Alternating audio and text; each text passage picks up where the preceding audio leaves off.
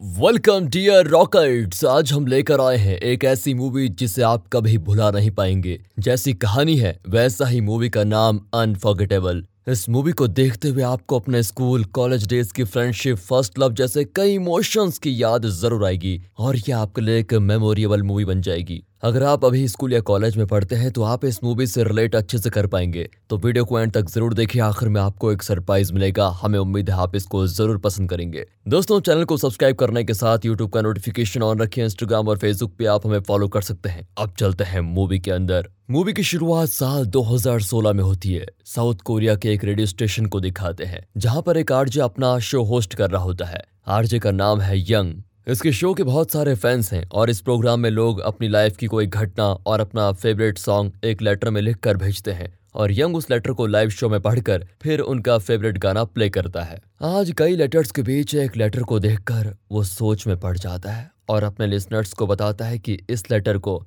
मेरे एक बहुत ही क्लोज फ्रेंड ने लिखा है। इसमें जो लिखा है, वो मैं ऑलरेडी जानता हूँ, क्योंकि ये हम पाँच फ्रेंड्स के बीच की बात है। ये कहकर वो अपनी और अपने फ्रेंड्स की कहानी बताना करता है शुरू, जो तेईस साल पहले शुरू हुई थी। सी शोर पर एक लड़की बोट का इंतज़ार कर रही है। इसका नाम है सुमी। दरअसल सुमी के फ्रेंड्स दूसरे शहर में हॉस्टल में रहकर पढ़ते हैं। सुमी अपने पैर की प्रॉब्लम की वजह से उतनी दूर नहीं जा पाती और फ्रेंड्स के बिना वो एकदम अकेली पड़ गई है। हर साल उसे समर हॉलीडेज का इंतज़ार करना पड़ता है। जब उसके सारे फ्रेंड्स यहाँ पर आते हैं, तब वो एंजॉय कर पाती है। इस साल भी वो उन्हीं की राह देख रही होती है। और तब एक बोट को देखते ही सुमी खुशी से झूम उठती है और अपने फ्रेंड्स को पुकारती है। ये उसकी फ्रेंड जिल है, जो सुमी की आवाज़ को सुनकर हाथ हिलाकर चिल्लाती है, हम आ गए। उसके पास खड़ा है यंग, जो इस कहानी को नरेट कर रहा है। सुमी को देखते ही वो पानी में कूद पड़ता है और उसके पीछे जिल। सुमी भी पानी में कूद जाती है और स्विम करके जिल को हाईफाई देती है। और यह है डोय जो इसी फ्रेंड्स गैंग को बिलोंग करता है। वो सोचता है कि पानी में कूदूं या नहीं। यंग चिल्लाता है कि अब कूद जा, डरता है क्या? ये सुनकर वो भी छलांग मार ही देता है। इस तरह चारों फ्रेंड्स का होता है रीयूनियन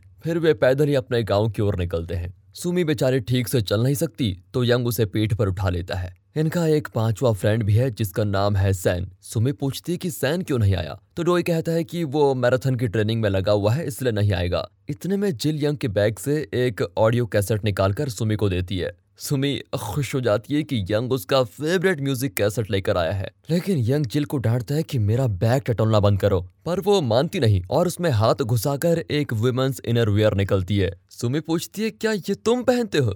इस पर सभी हंस पड़ते हैं। यंग गुस्से में कहता है कि अगर ज़्यादा मज़ाक किया तो पानी में फेंक दूँगा, समझी? सुमी कहती है कि अगर तुम्हारा पैर दुख रहा हो तो डोई मुझे उठाकर चलेगा। क्यों डोई?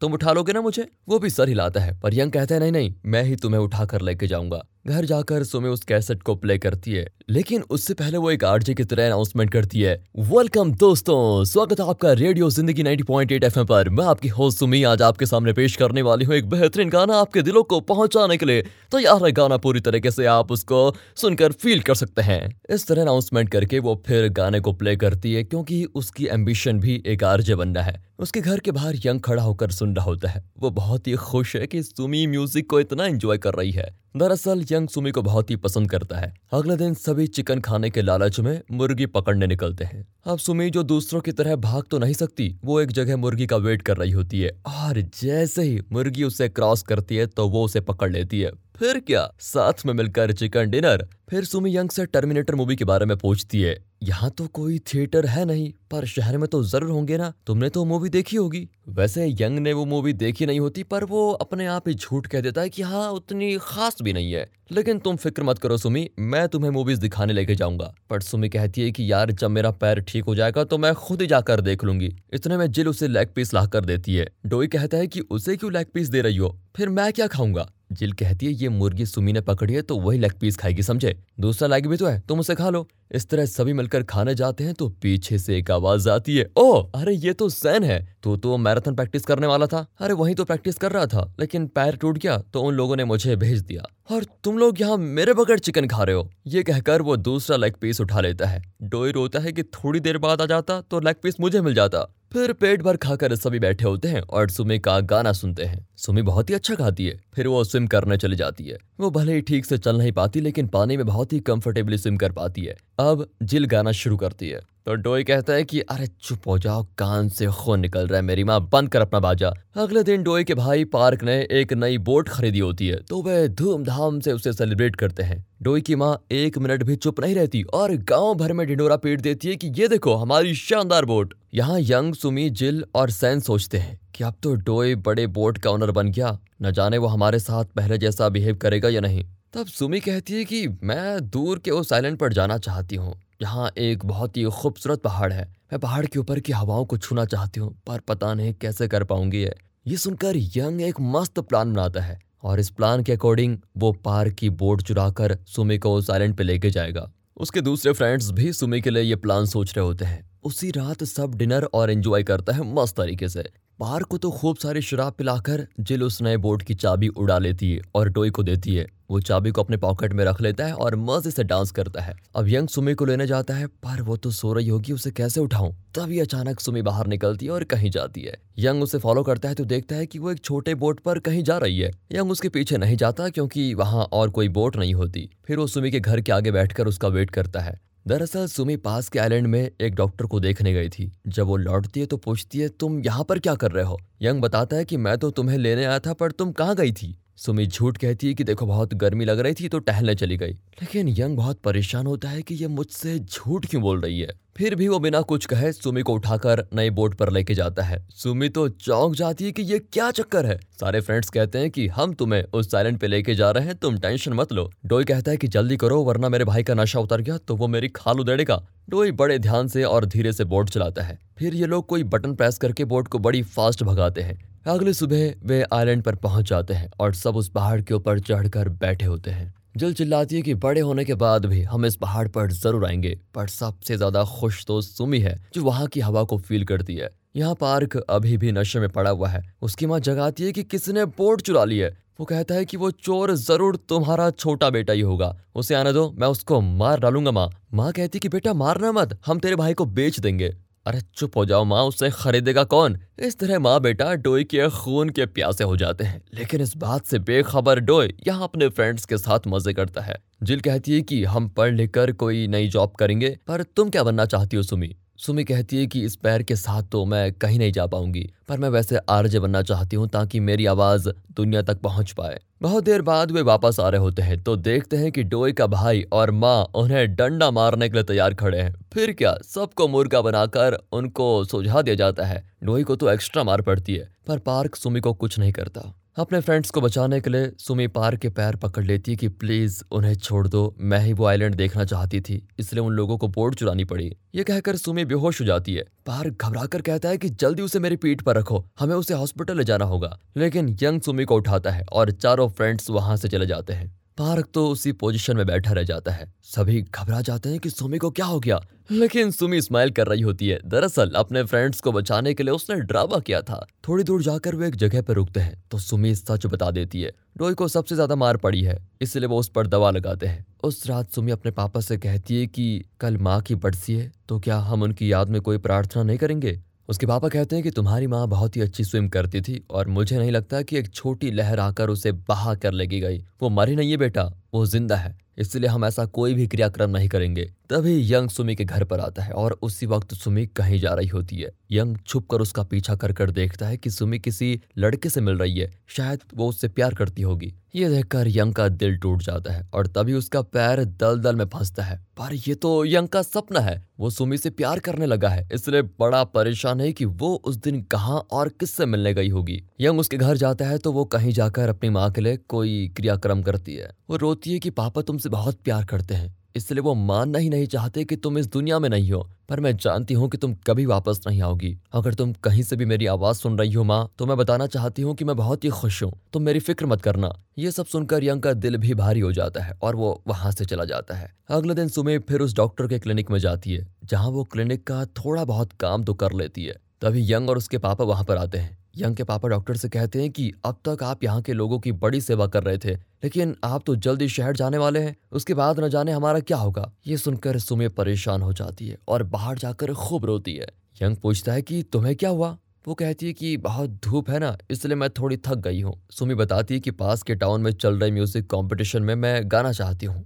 लेकिन इस हालत में मैं उतनी दूर नहीं जा पाऊँगी। अब यंग कहता है कि हद हो गई यार, पहले क्यों नहीं बताया? चलो मेरी पीठ पर बैठो। ये कहकर वो सुमी को उठाकर लेके जाता है और एक गाड़ी में बैठाकर उसे खींच लेता है। रास्ते में डोई का घर आता है तो उसे भी वो आवाज़ देता है। डोई तुरंत बाहर आ जाता है। यंग बताता है कि सुमी उस सिंगिंग कंपटीशन में गाना चाहती है। तू जाकर बाकी फ्रेंड्स को बता दे और सभी को साथ लिया समझे? जिल अपने खेत में काम कर रही होती है, लेकिन डोई की आवाज़ को सुनकर वो भी भाग कर आती है और सन को बताती है। वो बेचारा बाल धो रहा होता है, लेकिन बीच में ही सर पहुंचकर अपनी वॉकिंग स्टिक लेकर भागता है। वो भूल गया था कि उसके पैर पर पट्टी बंधी हुई है। इस तरह ये चारों मिलकर अपनी फ्रेंड की ख्वाहिशें पूरी करने के लिए हो जाते हैं। सुमी बहुत ही खुश होती है कि उसके इतने अच्छे फ्रेंड्स हैं। उसने एक शब्द कहा और वे पूरे सब कुछ करने के लिए मान गए। अब सैन कहता है कि इस तरह चले तो कंपटीशन खत्म हो जाएगा। ये कहकर वो अपनी पट्टी खोलता है और शॉर्टकट से उस जगह जाकर कंपटीशन को डिले करने का प्लान बनाता है और कहता है कि तब तक तुम वहाँ सुमी को लेकर आ जाओ। फिर वो भागता है और उस वेन्यू पर पहुँच जाता है। वहाँ वो होस्ट का माइक छीन लेता है और मैराथन रेस की तरह पानी वानी पीकर उस जगह में चक्कर लगाने लगता है। कुछ देर में वे सुमी को लेकर आ जाते हैं। तो सैन माइक वापस करके कहता है सॉरी सर मैं मैराथन की प्रैक्टिस कर रहा था तो गलती से आपका माइक मेरे हाथ में फंस गया। फिर क्या था? सुमी गाना गाती है और इतना अच्छा गाती है कि उसके फ्रेंड्स ही नहीं। ऑडियंस भी खुशी से नाचने लगते हैं और सुमी को ही फ़र्स्ट प्राइज मिलता है। अगले दिन यंग के घर के आगे सुमी का फ़र्स्ट प्राइज रखा होता है। यंग अपनी माँ से पूछता है कि सुमी का फ़र्स्ट प्राइज यहाँ कैसे आया? वो बताती कि सुमी देकर गई है बेटा। वो कह रही थी कि उसने प्राइज के लिए नहीं गाया, वो सिर्फ़ अच्छा गाना चाहती थी और वो तुम्हारी वजह से गा पाई, इसलिए उसने तुम्हें ये दे दिया। यंग देखता है कि फ़र्स्ट प्राइज एक टेप रिकॉर्डर है। वो उसे एक पुरानी बोट में लेके जाता है और वहाँ एक रेडियो स्टेशन की तरह सेट करता है। तब वो भी फैसला कर लेता है कि जो सुमी चाहती है, मैं भी वही करूँगा। इसलिए वो खुद भी एक आर्ज बनना चाहता है। फिर सभी अपने बेस्ट ड्रेस पहनकर फ़ोटो खिंचवाते हैं। लेकिन सुमी कहती है कि मैं इसे प्रिंट करवा कर तुम सबको दूँगी, तुम टेंशन मत लो। ये कहकर वो फ़िल्म रोल कर देती है। फिर एक दिन सुमी डॉक्टर के पास जा रही होती है तो यंग रास्ते में मिलता है और पूछता है कि तुम डॉक्टर के पास क्यों जा रही हो? वो भी नॉर्मल कह देती है कि मैं बीमार हूँ इसीलिए। अब यंग भी उसके साथ चलने को कहता है तो सुमी कहती है कि नहीं, मैं खुद चले जाऊँगी, तुम क्यों आ रहे हो? यंग कहता है कि मैं भी बीमार हूँ, इसलिए आ रहा हूँ। अब चलोगी या सवाल करती रहोगी? दोनों डॉक्टर के पास पहुँचते हैं। डॉक्टर यंग से पूछता है कि तुम्हें क्या तकलीफ़ है? वो भी कह देता है कि आप तो डॉक्टर हैं, खुद ही पता लगा लीजिए। देखो बेटा, मैं डॉक्टर हूँ, जादूगर नहीं। ठीक ठीक बताओ, क्या प्रॉब्लम है? यंग कहता है कि रात को नींद नहीं आती, ना कुछ खा पाता हूँ और ना कुछ पी पाता हूँ। डॉक्टर फिर उसे कुछ टेबलेट्स देकर दफ़ा कर देता है। फिर सुमी आती है तो यंग छुप कर उसकी बातें सुनने लगता है। डॉक्टर सुमी को एक्सप्लेन करता है कि तुम्हारा एक पैर ठीक से ग्रो नहीं हुआ है, इसलिए तुम ठीक से चल नहीं पाती, लेकिन एक सर्जरी से इसे ठीक किया जा सकता है, फिर तुम दूसरों की तरह चल पाओगी। ये सुनकर सुमी बहुत ही खुश होती है और कहती है कि मैं अपने फ्रेंड्स और पापा पर बोझ बन रही हूँ। कोई ना कोई मुझे उठाकर चलता है, लेकिन आप मेरी सर्जरी फ्री में करने जा रहे हैं ना, फिर मैं अपने आप ही चल पाऊँगी। मुझे किसी पर डिपेंड नहीं करना पड़ेगा। यंग समझ जाता है कि इसीलिए सुमी डॉक्टर से मिलने अक्सर आती रहती है और उसके क्लिनिक का काम करती है। यंगा बहुत ही खुश होता है कि सुमी अब अच्छे से चल पाएगी जब उसकी सर्जरी हो जाएगी। लौटते वक्त सुमी कहती है कि आज तक तुम कितनी बार मुझे अपने पेट पर उठा के लेके चले हो। मेरे पैर ठीक हो जाएँगे तो मैं तुम्हें उठाकर लेके जाऊँगी, ओके? बोर्ड के पास आकर सुमी को याद आता है कि वो अपना प्लास्टर तो क्लिनिक में भूल गई। यंग उसको लेने के लिए जाता है। वहाँ डॉक्टर फ़ोन पर अपने सीनियर डॉक्टर को बता रहा होता है कि सुमी के इस पैर को ठीक कर भी दिया तो दूसरे पैर में प्रॉब्लम तो होकर ही रहेगी। ये सुनकर यंग को गुस्सा आता है कि डॉक्टर ने सुमी से झूठ बोला। डॉक्टर को मारने जाता है, लेकिन तभी पता चलता है कि डॉक्टर सुमी को दुखी नहीं करना चाहता था, इसलिए उसने झूठ बोला। अब सच जानकर यंग बहुत रोता है। सुमी पूछती है तो वो कहता है, कुछ नहीं, आँख में धूल चली गई थी। वो सुमी को उसके घर छोड़कर अपने घर आता है, पर वो बहुत देर तक बाहर नहीं आता। जेल, डोई और सैन उससे बुलाते हैं, फिर भी वो नहीं आता। फिर अचानक यंग बाहर निकलता है और कहीं चला जाता है। उसके फ्रेंड्स भी उसके पीछे जाते हैं। वो क्लिनिक जाता है जहाँ डॉक्टर दूसरे पेशेंट्स को देख रहा होता है। यंग डॉक्टर से कहता है कि, आप नकली डॉक्टर हैं। आपकी दवाइयों से मेरी बीमारी ठीक नहीं हुई। सुमी भी उसे डांटती है कि डॉक्टर से तमीज से बात करो तुम। पर यंग चुप नहीं होता और कहता है कि, ये डॉक्टर झूठा है। सुमी गुस्से में उसको एक थप्पड़ मार देती है। यंग तो दूसरों से भी ठीक से बात तक नहीं करता और चला जाता है। इनकी समझ में नहीं आता कि यंग को क्या हुआ। जिल कहती है कि सुमी उस डॉक्टर से कहीं प्यार तो नहीं करती, इसलिए यंग को बुरा लगा होगा। ये सब कुछ सुनकर सुमी टूट जाती है और कहती है कि तुम लोग मेरे फ्रेंड्स होकर मेरे बारे में क्या सोचते हो यार? अब जिल पूछती है तो फिर सच क्या है? तुम रातों रात उस डॉक्टर के क्लिनिक में क्यों जाती हो? उसका और तुम्हारे क्या रिश्ता है? सुमी बहुत दुखी होती है कि उसके फ्रेंड्स भी उसे समझ नहीं पाए और वो रोती हुई चली जाती है। हमेशा एक साथ रहने वाले ये पाँच फ्रेंड्स अब अलग हो जाते हैं। ना एक दूसरे से बात करते हैं, ना मिलते जुलते हैं, कुछ भी नहीं। एक दिन सुमी यंग के घर से गुजर रही होती है तो यंग के पेरेंट्स यंग से कहते हैं कि, सुमी को उसके घर छोड़ दो। पर वो बिना कुछ कहे चला जाता है। सुमी फिर उससे अकेले में बात करती है और पूछती है, तुम मुझसे नाराज़ क्यों हो? क्या सबकी तरह तुम भी यही समझते हो कि मेरे और डॉक्टर के बीच कुछ चल रहा है? मैं तो सिर्फ़ इसलिए वहाँ जाती हूँ क्योंकि डॉक्टर ने मेरे पैर की सर्जरी फ्री में करने का प्रॉमिस किया था। इसलिए मैं उनके क्लिनिक का थोड़ा बहुत काम कर लेती हूँ। यंग कहता है कि दूसरे चाहे कुछ भी कह ले, लेकिन मैं जानता हूँ कि तुम बहुत ही अच्छी लड़की हो और मुझे तुम पर पूरा विश्वास है। लेकिन मुझे दुख इस बात का है कि वो डॉक्टर तुमसे झूठ बोल रहा है। फिर वो सुमी को सब कुछ सच बताता है। अब सुमी स्विम करके क्लिनिक में पहुँचती है और डॉक्टर से पूछती है कि क्या मेरे दूसरे पैर में भी प्रॉब्लम होगी? डॉक्टर भी कह देता है कि मैं तुम्हारा दिल नहीं दुखाना चाहता था, इसलिए मैंने तुम्हें सच नहीं बताया। असल में सर्जरी करने से ये गारंटी नहीं है कि ये पैर ठीक होगा। ऊपर से दूसरे पैर में भी प्रॉब्लम हो सकती है।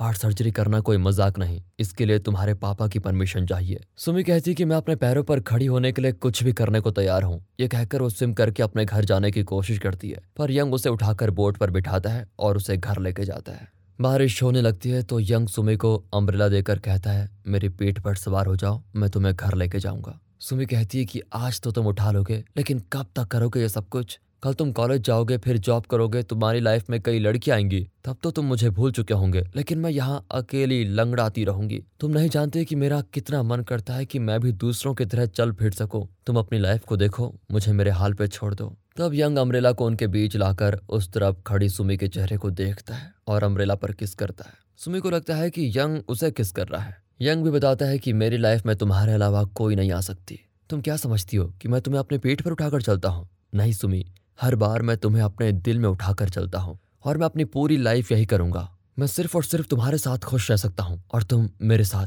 ये सुनकर सुमी की खुशी का ठिकाना नहीं होता। फिर यंग सुमी को उठाकर उसके घर लेके जाता है। रास्ते भर दोनों कुछ नहीं कहते। लेकिन उन दोनों के दिल लगातार एक दूसरे से बात कर रहे होते हैं। सुमी को घर छोड़कर यंग चला जाता है। सुमी के पापा सर्जरी के लिए मना कर देते हैं क्योंकि इससे उसका दूसरा पैर भी खराब हो सकता है। सुमी कहती है कि अगर मेरे दोनों पैर खराब हो जाएँ तो मुझे मार डालिए पापा, पर मुझे सर्जरी करवानी है। इस पर वो गुस्से में सुमी को थप्पड़ मार देते हैं। अगले दिन सुमी कहीं नज़र नहीं आती। यंग डोई, जिल और सैन उसे हर जगह ढूंढते हैं। सुमी के पापा को लगता है कि शायद वो समुद्र में कूद गई, इसलिए एक टीम उसे पानी में सर्च करती है। यंग कहता है कि सुमी इतनी कायर नहीं है, वो और कहीं गई होगी, आप प्लीज़ ये सर्च रुकवा दीजिए।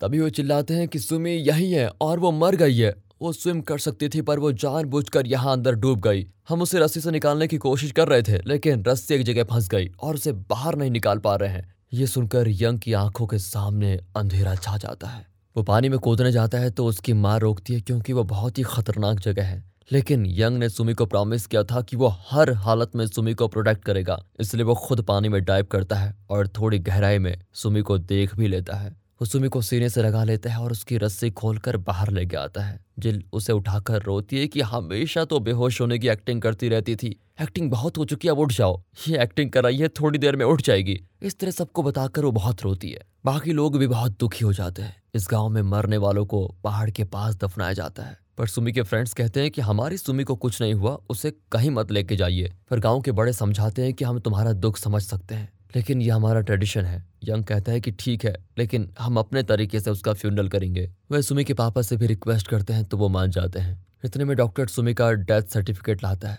तो चिल्लाता है कि सब तुम्हारी वजह से हुआ। तुम पहले उसे सच बता देती कि उसका पैर ठीक नहीं हो सकता। तो आज हमारी सुमी हमारे साथ होती। यंग गुस्से में डॉक्टर को मारता है और वो नीचे गिर जाता है। तभी कुछ फ़ोटोज़ नीचे गिरते हैं जो डॉक्टर इन्हें देने के लिए आया है। दरअसल सुमी ने उस फ़िल्म रोल को इसी डॉक्टर के पास दे रखा था, ताकि इस शहर में उसे प्रिंट करवा के ला सके। फ़ोटो को देखकर फ्रेंड्स का दुख और बढ़ जाता है। वे सुमी का फ्यूनरल करते हैं।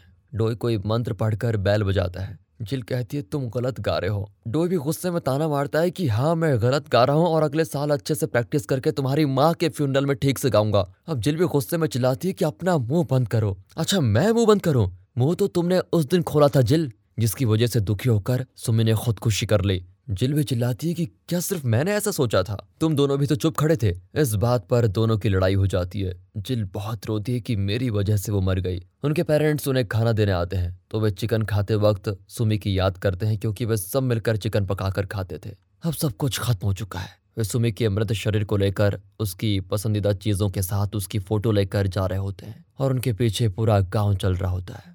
इन चारों के दिलों में अब सिर्फ़ सुमी के साथ बिताए हुए खुशी भरे पलों के अलावा कुछ नहीं होता।